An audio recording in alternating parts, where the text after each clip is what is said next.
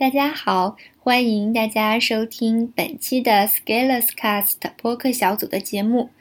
今天我给大家带来的是 Scalers 的第二百篇文章，名字叫做《写给我的第二百篇文章：坚持就是过日子》。我还是觉得我应该写些什么来纪念一下第二百天的写作。从新年第一天一直走来，到走过二十一天，走过五十天，再走过一百天，今天已经是第二百篇更新。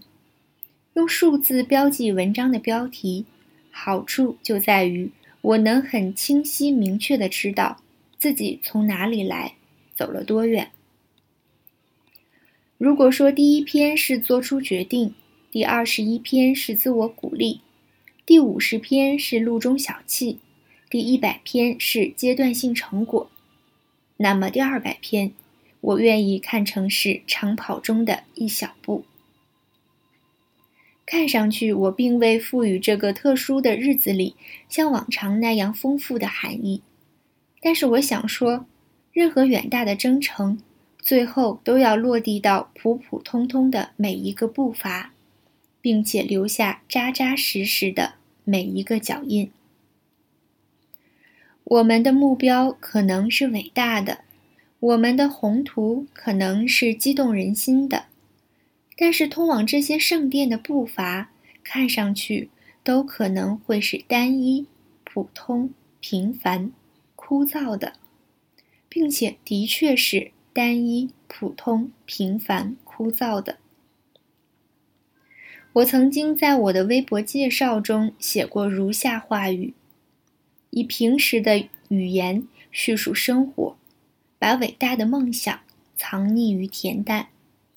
这大概是在两年前的时候，我依稀的感到，所有宏伟蓝图不都是从手边点滴而来？创业者在圈子聚会中呼喊完激动人心的伟大口号。回家后仍然需要打理好团队的日常运转，做出一个个决策，执行一项项安排，面临一次次死亡的挑战。大公司的运营者在年度会议感受各路总裁们站在行业高度挥斥方遒的战略部署后，回到工作岗位，仍然需要看一项项运营数据，分析生产情况。了解公司运行，即使是卿卿我我的热恋中的情侣，有再多的海誓山盟，再多的情深与盟，有幸深度走入各自的生活，有造化步入婚姻后，仍然需要面对柴米油盐、刷锅洗碗。我想，这就是坚持的本质。我想。这就是生活的原样，不断重复的做一件事情，直到它最后融入你的生活；不断重复的做一件事情，直到它不再让你感到费劲儿。如果说前一百天我还在欢庆着各种里程碑，为我每次数字上的突破感到兴奋与欢喜，因为我不断克服困难达成，那么后一百天的行动中。岁月已经足够能让这件事情变得平淡、平常、普通以及必不可少，因为这已经是我生活中和谐的一部分。不是说第二个一百天变成了敷衍了事，而是说通过坚持完成对自己生活的改进升级，生活二点零版本更新，更平稳的表现。更强劲持久的动力，更快的分析处理能力，更大容量的高并发存储。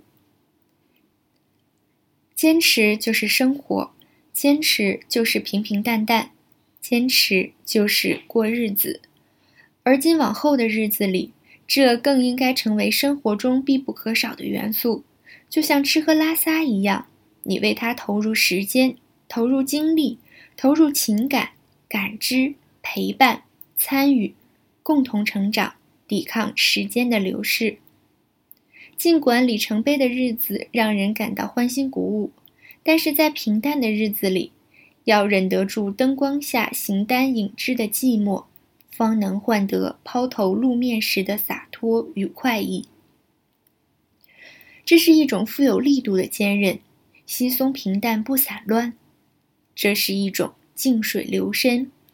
安静持续，不肤浅。